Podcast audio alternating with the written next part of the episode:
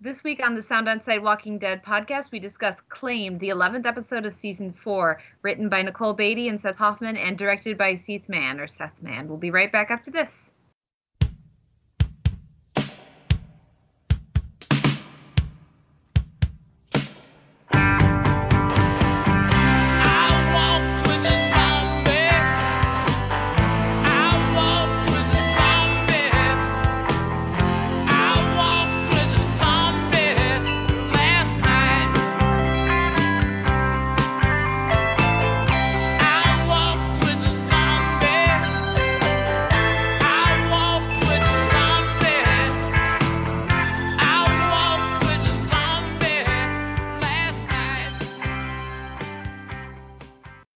With the Sound On Sight Walking Dead podcast. This is Kate Kulzick, TV editor of Sound On Sight, and I'm joined as ever by my intrepid co-host, General or Editor in Chief. What are we going by this these days, Ricky D? Hannibal fan, the man who thinks Hannibal is a better show than True Detective.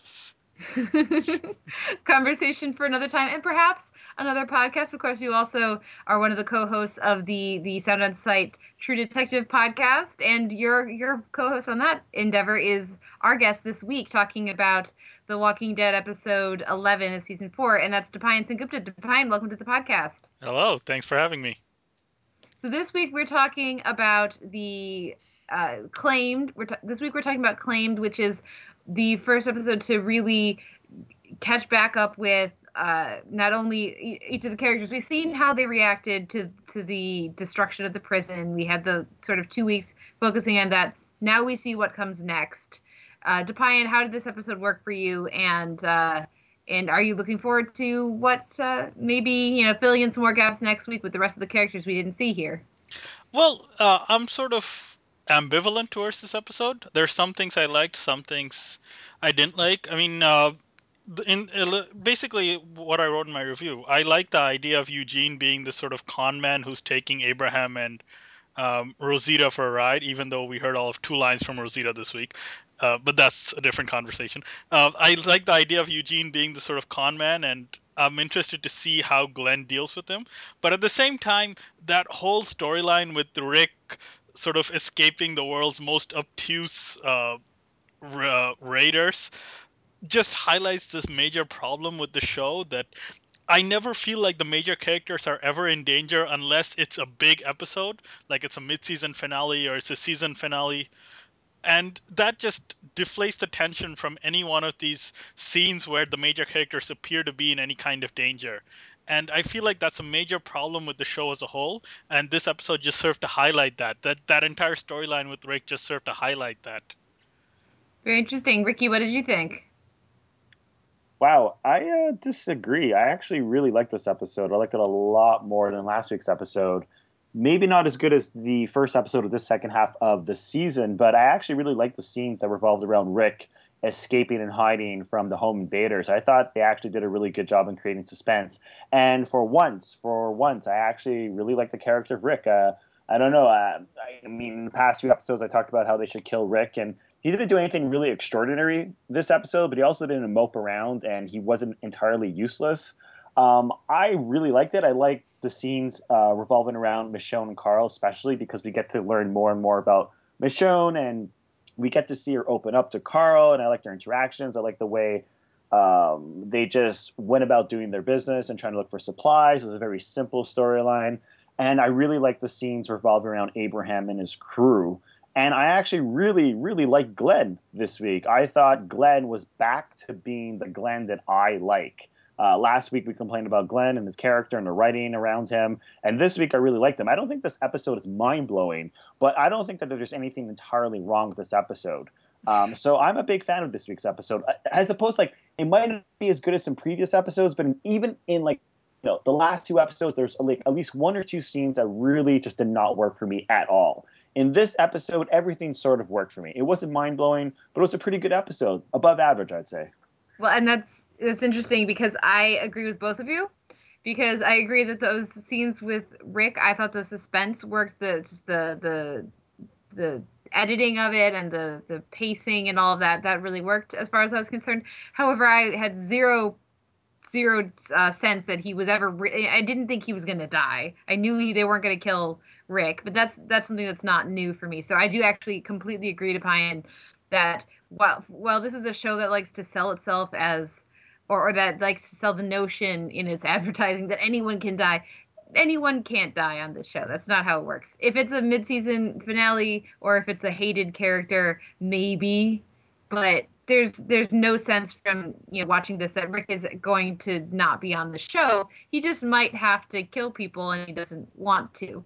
Um, and so I, I do think those individual moments and the set pieces worked out as far as like how's he going to get out of this, but like you said, it, there wasn't for me. There was no sense that he wasn't going to somehow get out of it. But but but for me, the tension wasn't me thinking that he was going to die. I mean, no one in their right mind thinks Rick Grimes is going to die, especially in like this episode. It was just building the tension in us sitting down watching this man find ways to tiptoe around the room without getting caught, to find ways to escape, to find a weapon, uh, and to out clever these men who aren't aware that he is there, but to find ways to escape. It's more about is he going to get caught? And if he gets caught, then where's that going to lead? Is it going to lead Michonne and Carl into danger? And like, what can the results be in the next episode because of him being captured? It wasn't because I thought he was going to get caught. So I really do think that the director did a fantastic, fantastic job in building the suspense. And I got to give him credit and also the writers for building the tension in those scenes. But that's the thing, though. I mean, if let's say Rick does end up getting caught, let's say he leads Michonne and Carl into danger, we already know the end result. Ultimately, there's not going to be any severe lasting damage. Michonne is not going to die. Carl is not going to die. Rick is not going to die. No matter what happens, we basically know the end result is that the three of them are going to escape from the house. And I mean, if you're invested in the how of that happens, then you know, then then that's seen as suspenseful. But for me, knowing that the end result was going to be that neither of them are really going to get you know killed or injured in any severe way just sort of took the air out of it for me Well, maybe not in this episode, but I mean, they could have easily captured Rick, and that that could have led to the capture of Michonne and Carl, and put Carl and Michonne in danger, and it could have led up to them being potentially in grave danger in the next few episodes. I mean, we don't know where it's going. So I kind of disagree. I understand what you're saying. I think in this specific episode, no one actually thought that any of these characters are going to die. But The Walking Dead, I'm sorry Deepayan, has proved that just about anybody can die. Maybe not yet Rick Grimes, but I still think there, there could be a time where Rick Grimes can actually be a character who they can consider killing off. I mean, they've killed off a lot of popular characters. Yeah, but Ricky, no one's gonna die in the third episode of the season. That's Yeah, what we're saying. That's what I just said too. But I'm just saying that there's still tension being built in those episodes, in, in those scenes. It doesn't matter if you think someone's going to die or not.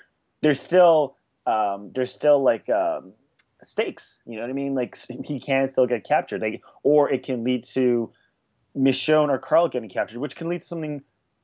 Uh, something bigger. I mean, I'm sorry, Carl can easily be killed off in this in this in this TV series eventually. They're, they're not. Well, yes, eventually, but again, i i- it's a matter of if the in in the the immediate scene works for you. And like I said, it did work for me, but I can absolutely see where you're coming from, Deepayan, because you know what what the the tension for me was not is he going to be captured? It was is he going to escape or I because I for me it wasn't a foregone conclusion that, that he was going to escape. I thought, oh, are they going to introduce new characters that I don't know from the comic books or something, and this is how they're introduced, and then they join up with him, or you know, it's like I, I was seeing other uh, p- options, particularly due to the way that the director filmed it. I, I liked the choice to not show us the really any of the faces until uh, Rick was able to see them. I like that they kept his, uh, you know, really tight on his face a lot of the time, and just, you know, we, we saw a bodiless, you know, shoe or foot. We didn't really see the the threat itself. I thought that worked was very effective. But I cannot argue with the, uh, you know, the sense that, the, and it's what we talk about on the podcast uh, over and over again. So maybe we're we're falling prey to this as well. But this notion of repeating the same ideas of oh they're going to get captured but we know they're going to escape so after a while you know these different ideas. So for me this episode worked but i do think that is you know a, a, a thing something to watch out for at this point of, of the show Yeah, I mean, I'm not going to disagree that they're repeating ideas. I've been saying that for weeks and weeks. But I mean, there was like a mention of them possibly raping a woman because they found Michonne's shirt. And the whole time I was thinking, oh my God, what if Michonne and Carl return to the house and they capture Michonne? What will they do to Michonne? And my head started spinning and I was like, oh my God, I don't want anything bad to happen to Michonne. So for Yeah. me, it worked.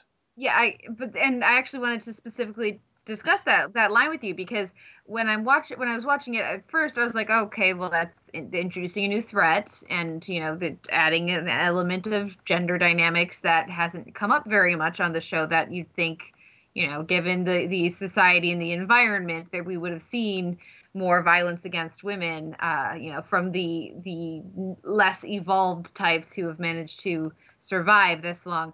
But uh but then as soon as right after we hear that line of dialogue we already had you know rick watch this guy just kill a random other person in his crew for no reason that we are aware of and then we get that line of dialogue and it felt like that line of dialogue was there so that it was okay for rick to just kill this guy he he sees in the bathroom I, I don't think he actually killed the man on the floor. I think he knocked him unconscious. Like I, I don't think I, don't think we know. I don't think we can know either way because you know he could have choked him to death or just choked him to unconsciousness. But he Mm, is, is how much experience does Rick have ch- you know, choking people to unconsciousness but not death? wait, wait. I'm talking about the man. The, we don't know his in name. the bedroom. The man in the bedroom who was strangled by his friend. No, the man in the bathroom. No, I'm, okay, I'm talking about the man in the bedroom. Uh, the man in the bathroom was clearly dead because that's why Rick left the door open because he knew he would turn into a zombie and therefore walk out of the washroom, eventually uh, attack the other people, which is what happens when we see Rick outside ducking Okay. behind the porch. That's why he left the door open, and at the end of the day, that's the reason why Rick was able to get away and Michonne and Carl were able to escape danger because he left the door open and the zombie walked out. Okay, I thought that it was the zombie was the other guy, the No. guy in the bedroom. Well, no, I don't think the guy in the bedroom would be that stupid to leave a corpse on the floor. I mean, maybe, maybe, maybe they wouldn't know that the guy would come back to life. There's a possibility, but no, I'm 100% sure it's because Rick left the. Otherwise, why would they show a shot of Rick leaving the door open in the washroom? It would make no sense. Well, Well, I think the idea behind that may have been uh, Rick thought if they see a closed door, then they're going to investigate. But if they see a door just open a crack, then they'll just pass it by without consideration of whether someone might be inside or not. No, Yeah. I'm pretty sure Rick killed the guy. okay, well we we don't know. We Also, don't by the know, way, in but last week's but I, episode- but Deepayan, what did you think of that line of dialogue? Did that same thing occur to you, or did it not bother you? Well, uh, honestly, I didn't really even notice the line of dialogue when it, when it was uttered. It just seemed like the it just seemed like a throwaway kind of dialogue. So I'm not really sure what I, I'm not really sure how we're meant to read into that. I feel like if you if you put in a group of men together, apocalypse or no apocalypse, and they come across a woman's article of clothing, some comments of that nature are naturally going to come up. What? Uh, really? What? What? The line of dialogue was about how they found a woman's shirt, and when she gets back, the one guy gets her first. yeah, that they're gonna. Oh, rape. Oh, oh, is that what they said? I totally missed that. I thought I thought they were discussing about whether the woman was hot or not. No. Oh, oh Yeah. oh, okay. Oh, Not hot enough to rape is what they were discussing. oh, I I totally missed that part of it. yeah, No. well, it was it was off screen, so you know we were yeah, I, I thought they were just discussing if the woman in question was hot or not. I, I did I totally missed the rape context of that. My my Yeah. mistake. My mistake. yeah, these home invaders are would-be rapists. Yep, and that's why it's okay for him to just kill the guy that he sees there that has done nothing to him. Of course, who's who's also sitting on the toilet completely clothed. Yeah. Oh, really? Like, did you guys have a problem with that? Because I just. no, I didn't. Oh. no, I, I just I just thought it was a little funny that he'd just be be sitting there on the can, just completely clothed, and just waiting for Rick to come in and ambush him. He could have just sat down to tie his shoe at the very moment that Rick walked into the washroom. It, well, it did occur to me that these you've got these guys going in to use a washroom, but there's no power. So what are they gonna? I mean, why? You'd think that you would not want to be using the bathroom that you're not the toilet you're not going to be able to flush, Well, especially if you're planning to spend some time there. I don't think they were planning on sticking around. They're probably going to use every single washroom in the summer. Lovely. Well, let's let's talk about some other elements of this episode. Let's stick with this uh, storyline and and talk a bit about uh, Michonne and Carl and how wonderful was it to get more about uh, it was Andre Anthony. Who names their kid Andre Anthony? This There doesn't are make sense. much. Are, are you going to argue Yes, with the the woman show wielding a katana? The art, cr- the is she an art dealer? I feel like on the show she she works at a gallery or something. Yeah, I believe so. Well, yeah, Yeah. she seems very familiar with the art this week, and uh, the the flashback she has in the in the mid season premiere seems to indicate she has some kind of artistic, high paying kind of job. Yeah, and then you throw that in with the cat sculpture, and you know. And also kinda- the also the fact that she said that they could actually use the painting which Carl grabbed from the hallway because she's obviously a fan of art. And that Mhm. painting, by the way, was creepy. You know why? It reminded me a lot of the governor. Oh, okay. Yeah, I thought of that. When I saw all the, like the the, the kid I, when she was walking into the kids' room, I was waiting for it to be Zombie Kid because we haven't really had much of that besides obviously the governor's daughter. So I was having flashbacks to that storyline as well. Well, there's Carol's daughter. Yes, that's true, Sophia. That's true. That's Yeah. true. But other than those were the- big set pieces. We haven't had just random. Like I keep waiting for random baby zombie, which I know they're not going to do. Yeah, But- if, if they wanted to do baby zombie, they could have done that way back in season what was it two when Lori had her baby. Uh, Mhm. but but speaking of which, the scenes in which she goes into that perfectly uh, colorful, pristine child's room, um, that was incredibly haunting. That actually affected me. Like I was devastated. I was so incredibly sad. I was like, wow, this is weird because I haven't felt this way in a long time from watching The Walking Dead. But that scene, for whatever reason, really got to me. Maybe it's because I like Michonne so much, but I don't know. There was just something about the execution and the style of the sequence when she walks into the kid's bedroom that I thought worked tremendously. Lots of emotional trauma. Awesome, awesome sequence. Yeah, I'm inclined to agree. That there there's something about the way the bodies are laid out that suggests a sort of mutual decision of uh, you know mutual suicidal decision by the entire family. That's sort of a lot is said there without without anything being said at all. And it sort of remind it actually the first thought I had when seeing the bodies lying on the bed was that was one of the shots in the uh, in the Shield series finale, which was also very haunting. So maybe that lent it some goodwill. I'm not sure where I'm going with this. I'm trying to figure it out. What? I've seen. Well, let's uh, let's keep things spoiler free because this Yeah. is the Walking Dead podcast. This is not, you know, a different show podcast. Which, uh, by the way, I forgot to mention at the top of the show, as we always say, there will be no spoilers for future episodes of The Walking Dead. Uh, so never fear for that. As far as the comics, we will not be spoiling anything that has not happened on the show. We'll not discuss, you know, what is or is not to come in DC should they ever get there. Haven't read the comics. I have no idea, and we will keep things uh, distinctly, you know, this part of the comics and earlier. Deepayan, have you read the comics? I have not. I've read the Wikipedia summary. and of course, Ricky has read the comics, so you, you'll you'll be somewhat limited in what you can speculate, of course, Ricky. But with that caveat uh, out of the way, let's get back to talking about creepy bedroom scene. Uh, I was thinking of um, I was thinking actually of Torchwood Children of Earth. Personally, there's a scene in that that is you know reminiscent to some extent, and uh, yeah, it was very very much effective because I was watching it, and at first I didn't notice the the bullet wounds or the the markings in the the foreheads, and so I was waiting. I was like, why aren't they moving? Why why aren't they waking up? Because I didn't see any damage to them. So the like you said, uh, the it, this very clinical sort of um, peaceful seeming, uh, you know, display or uh, this tomb, I guess you could also say, was something we haven't really seen on The Walking Dead. We haven't seen people who were lying peacefully in death.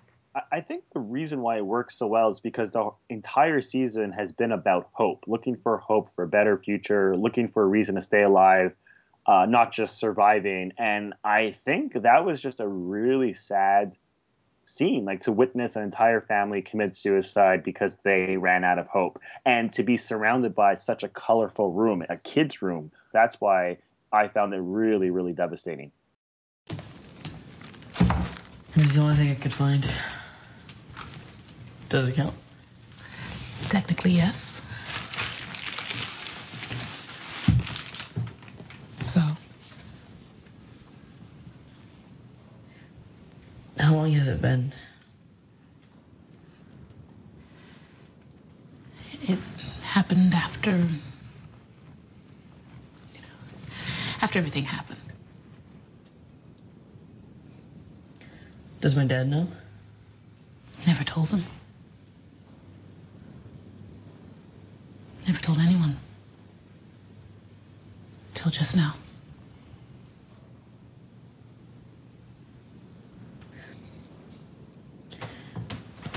Your secret's safe with me. It's not really a secret. It's still safe with me. What did you guys think of, you know, I mentioned it earlier, what do you think of, you know, finding out about a little bit about Michonne and, and her choosing to open up to Carl when she didn't even, you know, wasn't able to open up to, to say Lori, who she clearly had a very deep relationship with and really strong connection with. How did that, how did that partnership work for you guys? Uh, Lori or Andrea? I meant Andrea. When she didn't even open up to Andrea despite their really close friendship. Uh, what, how did that scene work for you guys? It actually worked really well for me. It, uh, I, I like the fact that we're getting more from Michonne, uh, you know, outside of just being silent warrior with the katana. I like that we're getting more of her history, and I like the fact that she's bonding with Carl because it gives both of them something more to do other than just be angry and sullen all the time. That friendship I, I I really like the way they've developed that over the season. It's one of those slow burn things that, uh, you know, that the show has actually managed to execute really well, and and that that whole thing really actually does work for me really well.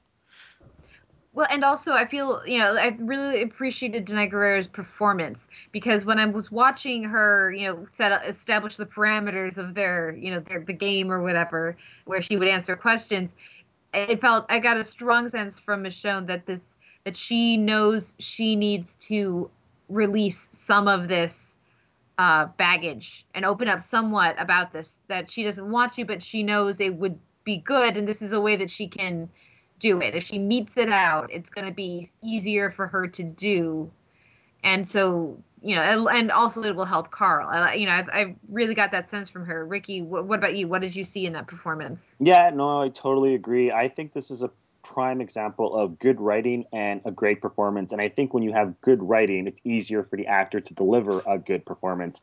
Um, I actually think it's a great performance. I think hands down she is by far the best actor of the second half of, the, of season four. Um, I want to see more of Michonne. You know, I, I, even talked about Chandler Riggs and how he's not the greatest actor in the previous podcast, and it's true. But I don't mind Chandler Riggs, and I think Chandler Riggs works well when he's interacting with an interesting character like Michonne yeah, it, it's it's it's very entertaining to me that that's sort of the new you know power couple as it were, power pairing on the show, and uh, I look forward to seeing if they're able to.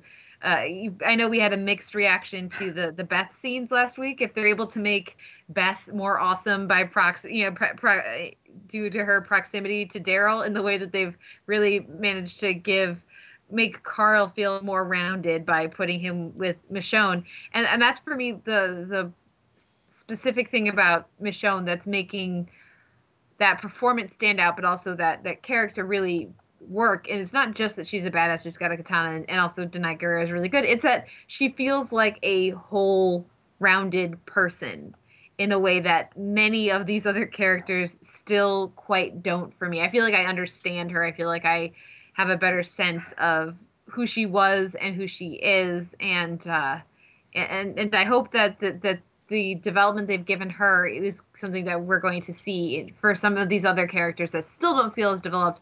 And that, for me, I'm curious. This takes me to to Glenn because Ricky, I got to hear from you. How is Glenn any different this week than he was, say, last week? He seems like he's exactly the same. Okay, well, first of all, I just want to quickly follow up on what you were saying before. I think it's a really interesting strategy for them to have the whole entire group separate and for them to pair up two actors and take, say, the weakest actor and pair them up with a fan favorite or someone that's stronger. Uh, we have Michonne with Carl, we have Daryl with Beth, we have Glenn with Tara. Uh, you know what I mean? Like they're trying to even out the uh, the playing field here. Like they're trying to even it out uh, in terms of the acting ability, in terms of how much the audience loves these characters. As far as Glenn's concerned, him and Tara on the road, um, they are probably the least interesting. I mean, I'm not a big fan of Lizzie, but Tyrese can, you know, more than make up for what she lacks.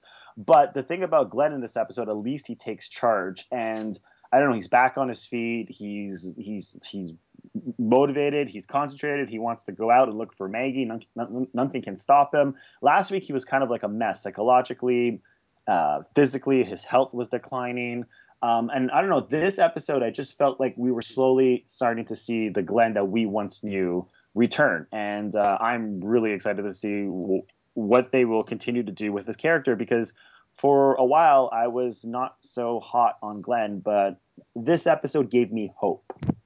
I think separating Glenn from Maggie was actually a very smart decision on the writer's part because it felt like for a lot of season three and maybe bits of season four, they they really got bogged down in the Glenn Maggie romance to the detriment of both characters.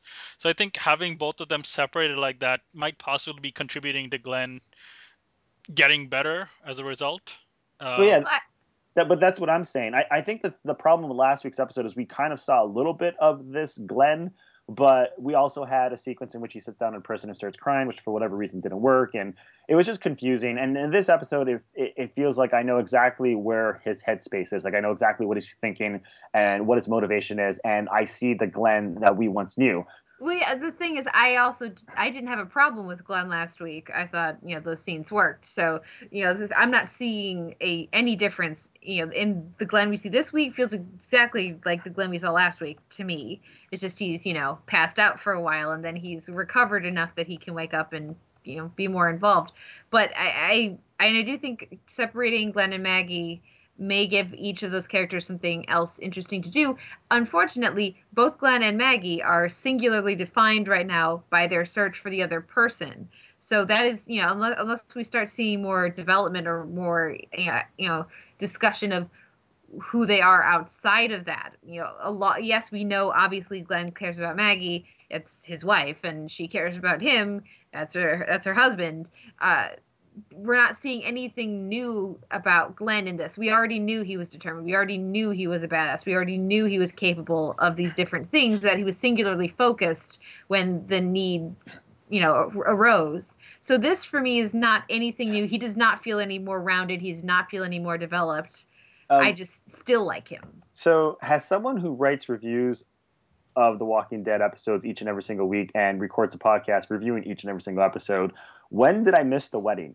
Did the wedding happen? Did it happen off screen? When did It was they get- off screen. When they did they cheated me married? of my freaking Maggie and Glenn. I was so excited. I don't know if you guys remember from the podcast, but I was so excited that we were going to get a Walking Dead wedding and they, they would be like forced to have a happy moment on the show. And then they had it happen off screen So, so when did the wedding happen? Did it happen right at the bef- prison But when exactly? Like between before, seasons, I think. between seasons. yeah, so at before some the point flu when Rick became a outbreak. farmer. Yeah. So before Yeah. the, before the flu outbreak. Yeah, before You- the flu. You think it's possible we will get flashbacks of the wedding in future episodes? Well, they haven't done any flashbacks really yet. They've, there was that one episode in season what one or two that had some flashbacks, but you know even the Michonne thing we got recently was a was a dream as opposed to a flashback. So I would be surprised if they did give us flashbacks. Which takes me to this is something a discussion we were having on Twitter with with some of our listeners, and it was it's always great talking with you guys. If you're listening again this week, uh, let us hit us up on Twitter if you want to discuss the show. But with Ken, we were talking about fun and this this idea they talk about if you need to have hope you need to live not just survive and as far as i'm concerned we still really haven't seen that we get a bit of it this week with you know michonne opening up and with the the art and with some of these other elements but you know skipping over that wedding is a big example of the show skipping over the uh the living as opposed to surviving I totally agree. I totally agree. I mean, birthday parties, weddings, give us something besides them running away from zombies and or you know villains like would be rapists or dudes with an eye patch. Like I don't know, just give us something new. I think that would be really cool. I want to see the wedding. Give us a flashback episode. I'm inclined to agree, and I have to wonder if uh, if we might get some fun in the form of Abraham's character. I mean, uh, right the uh, you know in the in the cold open of this uh, episode, we have uh, Abraham killing the zombies, and then Tara says that you you you're smiling have you're smiling while killing them, and it it sounded like they were trying to paint that as a negative character trait, but I like the idea of a character who actually thinks the apocalypse is a better fit for him than the pre-apocalypse world. And i think we're get we might get that with abraham. So there is a possibility we might get some something along the lines of what you two want. At least at least in that sense before if and when he actually uh, you know shapes up to be evil which i hope he doesn't You see, they could have done a whole entire bottle episode, and it could have also been a wedding episode. They could have saved a lot of money on budget. Everybody would have been happy because Glenn and Maggie would have got married, and the whole wedding could have taken place. I don't know, like in, I don't know, like cell block D. I know, you know what I mean? No, they could have actually honestly done something really interesting. I mean, I, I mean, I remember Breaking Bad. What was it? Season two when they had the episode Fly, directed by Rian Johnson. Was it season two? Season Oh. two, season three, maybe. Yeah, anyhow, fantastic episode. It was a bottle episode. They did it because they ran out of money and they needed to do something cheap. There's lots of possibilities here. The Walking Dead should think outside the box and expand a little bit. Speaking of Tara, I mean, how does Tara know how Rosita feels about Abraham? I mean, like she says at one point, Rosita loves you. She'd follow you anywhere. I was like, what? Like, Yeah. like you just met the dude. Like, I That was not- the one line of dialogue when you're Oh talking about you know all these different elements working. I was like, ah, did he really? That felt like a stretch. that was terrible and it certainly doesn't help in me liking tara like i'm i'm not interested in this character yet and that does not help Well, I like Tara and I like her in this episode, but when we last the, the last time we saw her have to be a judge of character or be able to read someone, she was not noticing the maniacal villainry I of the governor. So she really shouldn't be that uh, perceptive as far as knowing Rosita after just you know being in the truck with them for a little bit. But outside of that, I do really I like how much she backs up Glenn this week. I like uh, you know I I think that she was uh, you know I've liked that actress Elena Masterson or Alanna Masterson in her couple of appearances, and I think there's a lot of potential there. And uh, and so I do like what they give her to do here, and I like that she's less useless and um, and also has the opportunity to one would think you know like legitimately leave Glenn in his decision to head back by himself because she's theoretically helping you know going to help save humanity. That's what they think they're to you know Abraham's setting out to do. That's a legitimate thing. You could be like I'm to make this decision. But no she feels this debt to Glenn and to the the group at the prison. And so she is going to not save humanity because she has to protect Glenn. And I think that's a distinct character choice and one that I enjoyed you know i got into a huge argument over dinner about that specific sequence because my nephew was arguing that anyone that could have chosen to save humanity and or follow glenn would obviously go with abraham because that's the bigger deal like that's you know you're going to save mankind and or you're going to go help glenn this dude that you just met but i think I read it in the sense that they just met these three people, and uh, for all they know, Abraham and his crew could just be like whack jobs. And you know what I mean? Like, how, how much stock can you put into a man, like a dude like Abraham, walking around with a scientist who has a mullet? I was like, what? What kind of scientist has that kind of haircut? I was like, is he actually a scientist? You know, like if I was in in in her shoes, I would have been like, I don't know if I believe these people. They're kind of like suspect.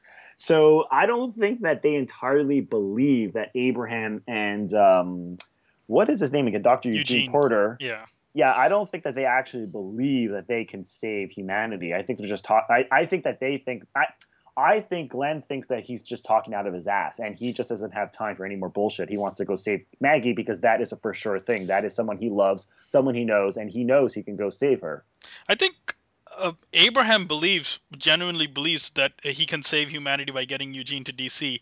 I think Glenn, on the other hand, having seen the CDC and having seen Hershel's, uh, you know, barn zombies and all of that, he's Glenn is pretty much tired of all this attempts to save humanity and attempts to save the zombies because he's seen he's seen that it doesn't work.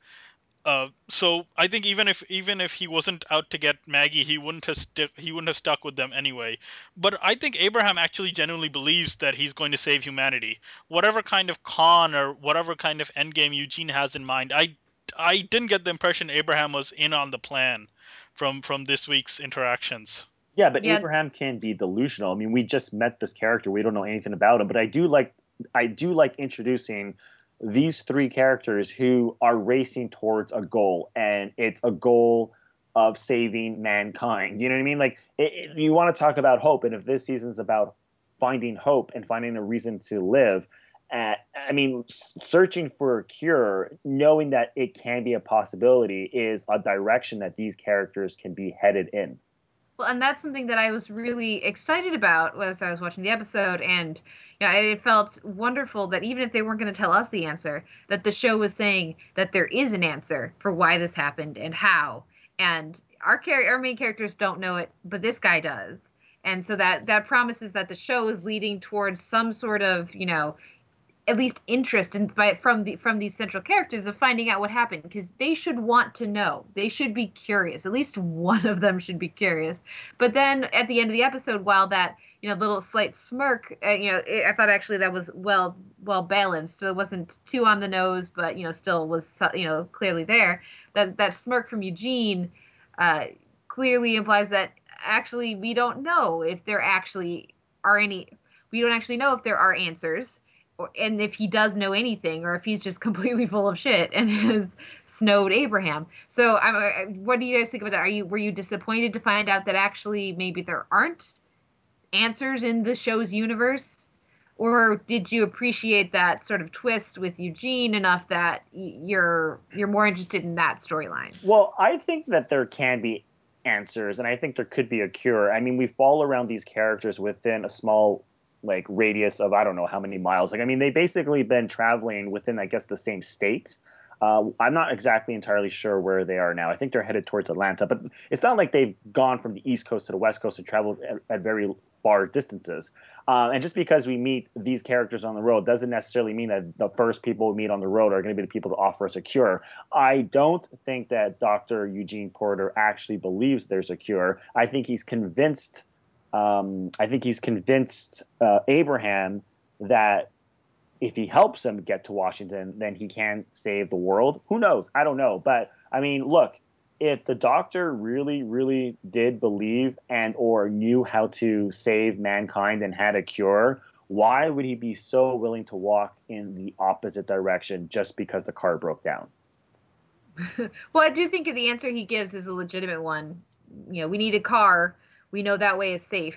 So why don't we go get a car in that direction as opposed to yeah, but random, is, you know? is, I think that that worked for me. Maybe, but is any way safe? I mean, they just got attacked by the children of the corn. like, did you see those zombies coming out? That was awesome.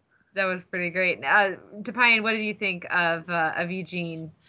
Well, I, I think I'm okay with the idea of ne- uh, there never really being a core explanation about why the why the zombie apocalypse happened or there never being a real cure for it.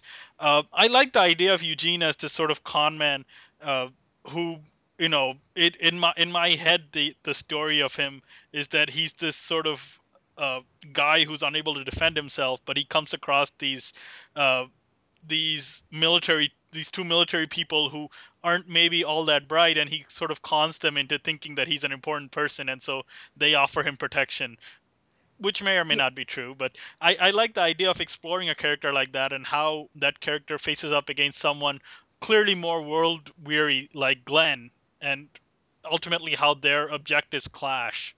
Well, and smarter, because I, I did love that line of dialogue. Trust me, I'm smarter than you. Yeah, that was that was and such great delivery on that line as well.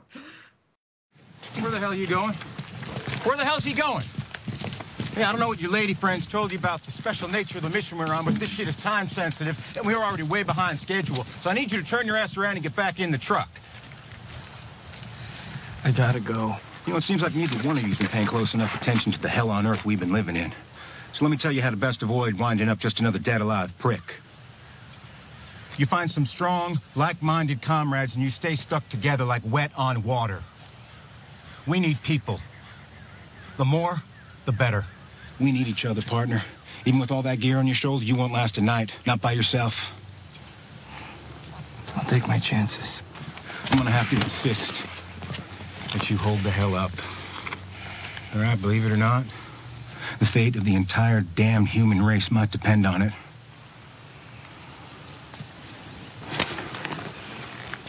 What the hell are you talking about? Who is this guy? I'm Sergeant Abraham Ford.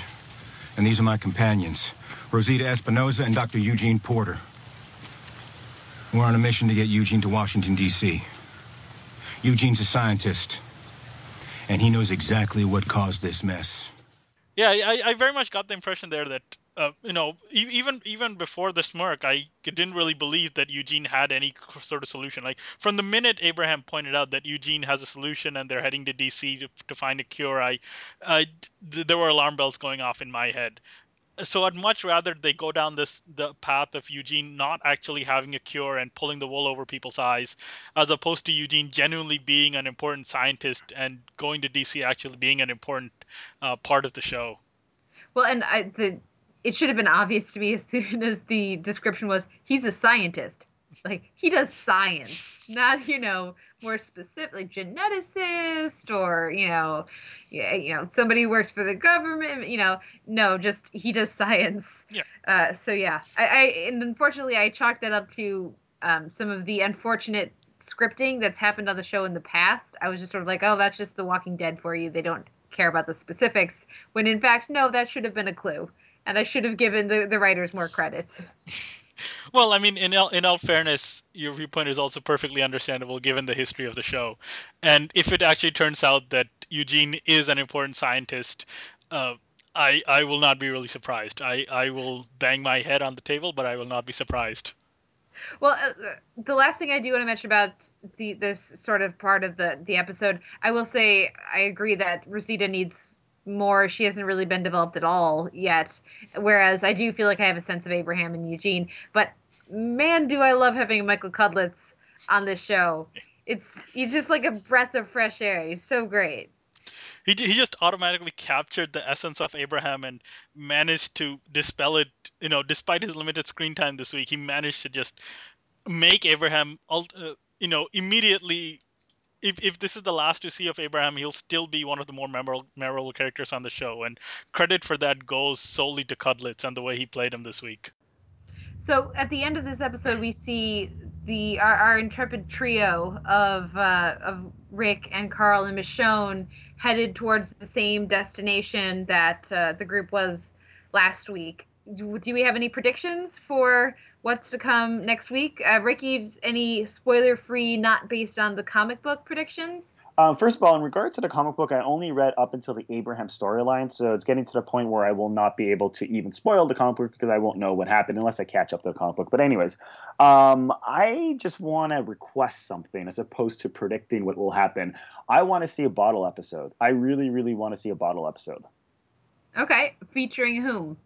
Um, I would like to see a bottle episode featuring Daryl and Tyrese and maybe Michonne. But yeah, Daryl. Like Okay. they, they could be trapped in I don't know a sewer. So I don't know, just a bottle episode. I think it'll be really interesting. Okay, what is it going to be about? What would a bottle episode be about? Well, like I said, they can they can get trapped inside a factory, inside a house. Um, And then what? Are they, so then talk or see flashbacks or what? I think that a good chunk of the episode would have to give us some insight into into their past. Like we can have a nice like conversation set piece in which they talk about who they were. We can have some flashbacks, but flashbacks would be cheating because then it wouldn't be a bottle episode, now would it?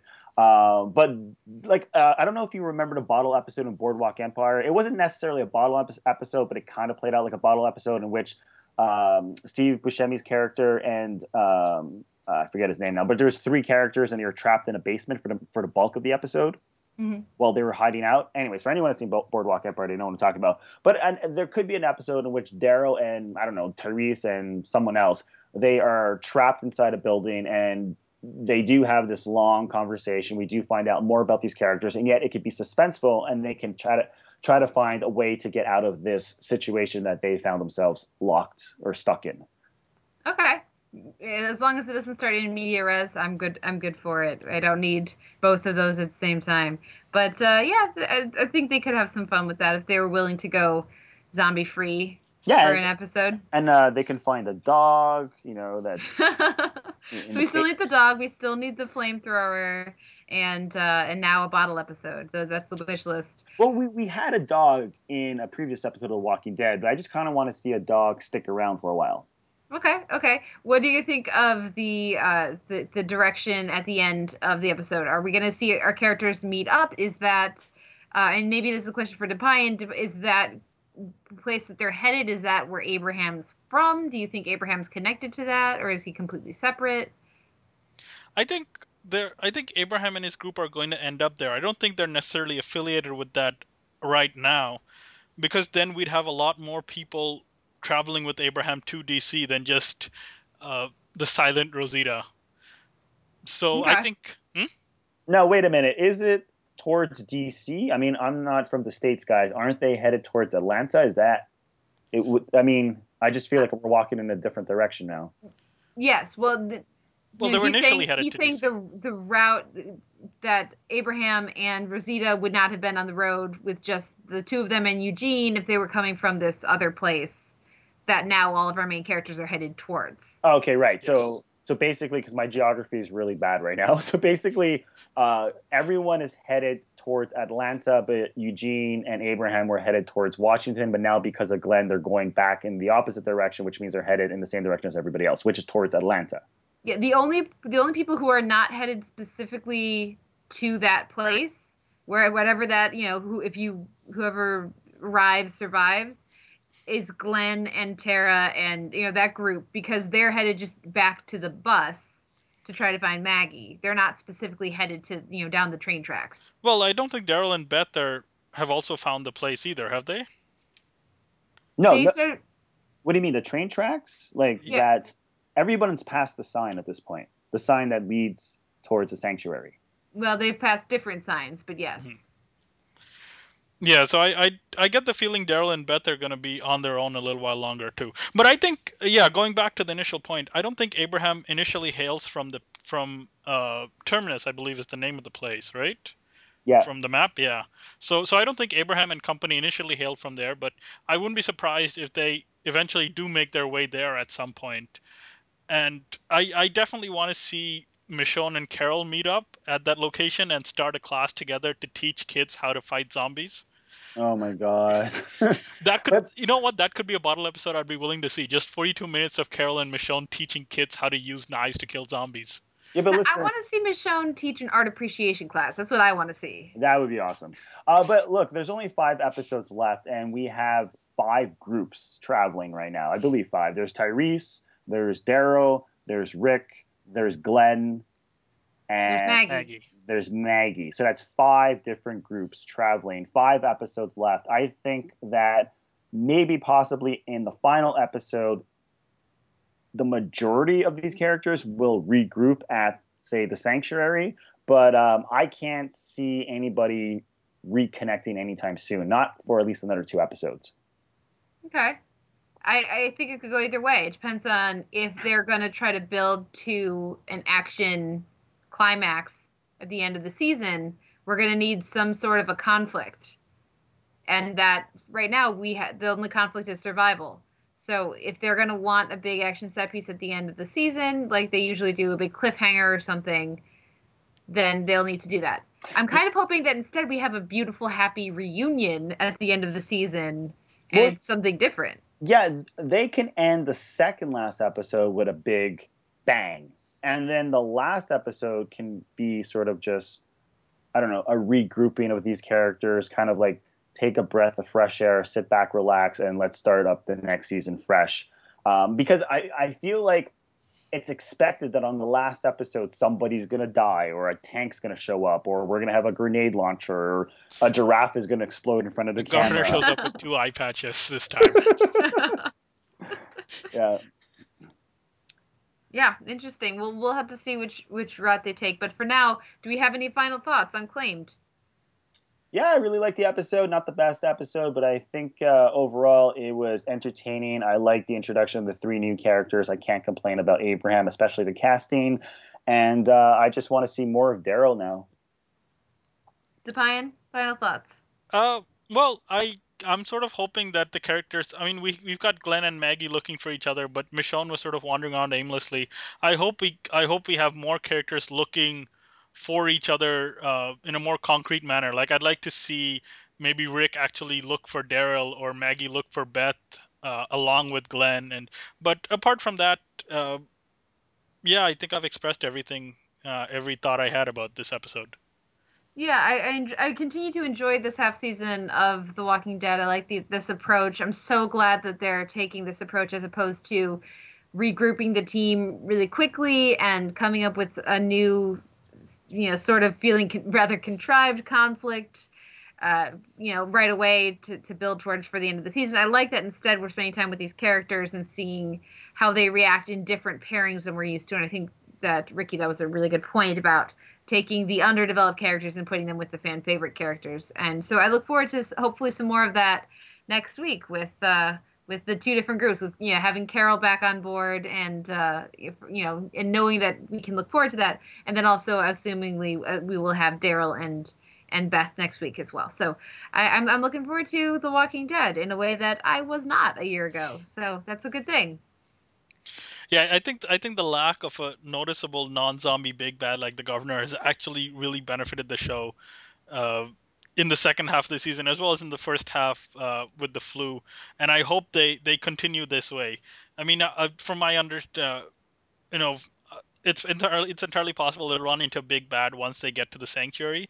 But for now, I like the fact that survival and the zombies are the more imminent threat than another human foe, and I, and I hope they continue down that path uh, for a few episodes longer, if not for maybe another season at least. Whoa, wait a minute. Didn't this episode just indicate that all that they are going to change and the human threat will come back because now we have these would-be rapists running around? Well, then they then they left the house, right? And do the Yeah. rapists even know of the existence of Michonne, Yeah. Carl, and Rick? But come on, I mean that actor, forget his name, but he's Jeff a, Kober. Yeah, thank you. He's huge. I mean, they're not going to cast a, an actor like that and not have him come back. Like, You mean like with Michael Raymond James and Kyle Gallner? Yeah, but at least those characters we saw get killed on screen. This guy just kind of shows up on a porch and then we never see him again. we we should keep in mind that for us, Jeff Kober is Jeff Kober. For a lot of people, he's oh, wasn't he on Buffy before? And oh, wasn't he like we? on China Beach. But yeah, I mean, Yeah. it's one of those actors who I recognize, and I always forget his name. I mean, you had to remind me what his name was, but I still like recognize him. You know? Yeah, I was glad to see him pop up. Actually, I thought that was fun casting. I wouldn't be surprised if he turned up again, but I would be very surprised if they turned into some sort of you know continuing threat. It, that felt very much like a reminder that not all of the people who are you know wandering around who are still alive are necessarily you know of the Rick persuasion. Yeah, no, but this episode could have been like their version of Die Hard, and the next episode could be their version of like I don't know, Speed or uh, Taken. I mean, like I kind of got a Die Hard vibe while watching Rick Grimes running around with his like white white beater, you know? hmm Yeah, I and that, that worked for me as well. And uh, so, so what I'm hearing now is that you want this, you want The Walking Dead to go along a more psych route and start doing the different, you know, the the bottle episode and the uh, the fill in the blank episode, the more stylized approach. I would be down for that. I think it's time to to wrap up the Sound on Sight Walking Dead podcast. Deepayan, thank you so much for coming on the podcast to talk with us this week. Where can our listeners find your work online? Uh, well, you can find me on Twitter at Dean Ipe, and you can find me at Sound on Sight, uh, mostly in the TV review section. I reviewed three shows for now Supernatural, The Vampire Diaries, and Helix. And uh, Ricky, where can we find your stuff? What do you have going on right now? Uh, you can find me at Sound and Sights. Uh, of course, I'm writing reviews of Walking Dead, True Detective, basically genre shows, Hannibal. I'm probably going to be writing about Penny Dreadful and the new Del Toro TV show, um, which is called Stained, I believe. The Strain? The Strain. Yeah, it's a good thing I know what the show is called. Um, but also, you can listen to the Pine Eye on our True Detective podcast. It's actually a pretty popular podcast for a pretty popular TV show. Uh, and every week we have a special guest, and it's a lot of fun. And of course, the Sound Sight Sordid Cinema podcast because there's way too many podcasts over at soundonsight.org. Another one being, of course, my podcast about television with uh, my co-host Simon Howell, which is the Televerse. Comes out every Tuesday. We talk about the week's TV. This week we're going to also be talking about uh, depictions of medicine and doctors on TV. With uh, we brought in a couple experts for that, so that that's going to be a lot of fun. So if you guys are looking for a little, uh, you know, non-Walking Dead TV discussion, you can find us there. You can also, of course, follow me on Twitter at the Televerse, and feel free to let to, to drop me a line about all the various things that uh, that that we got wrong this week, or that maybe you think we got right. Uh, we love to hear from you guys. So. Next week, we'll be back to talk about episode 12 of season 4, Still, written by Angela Kang and directed by Julius Ramsey. So until then, thank you for listening, and we'll be back next week.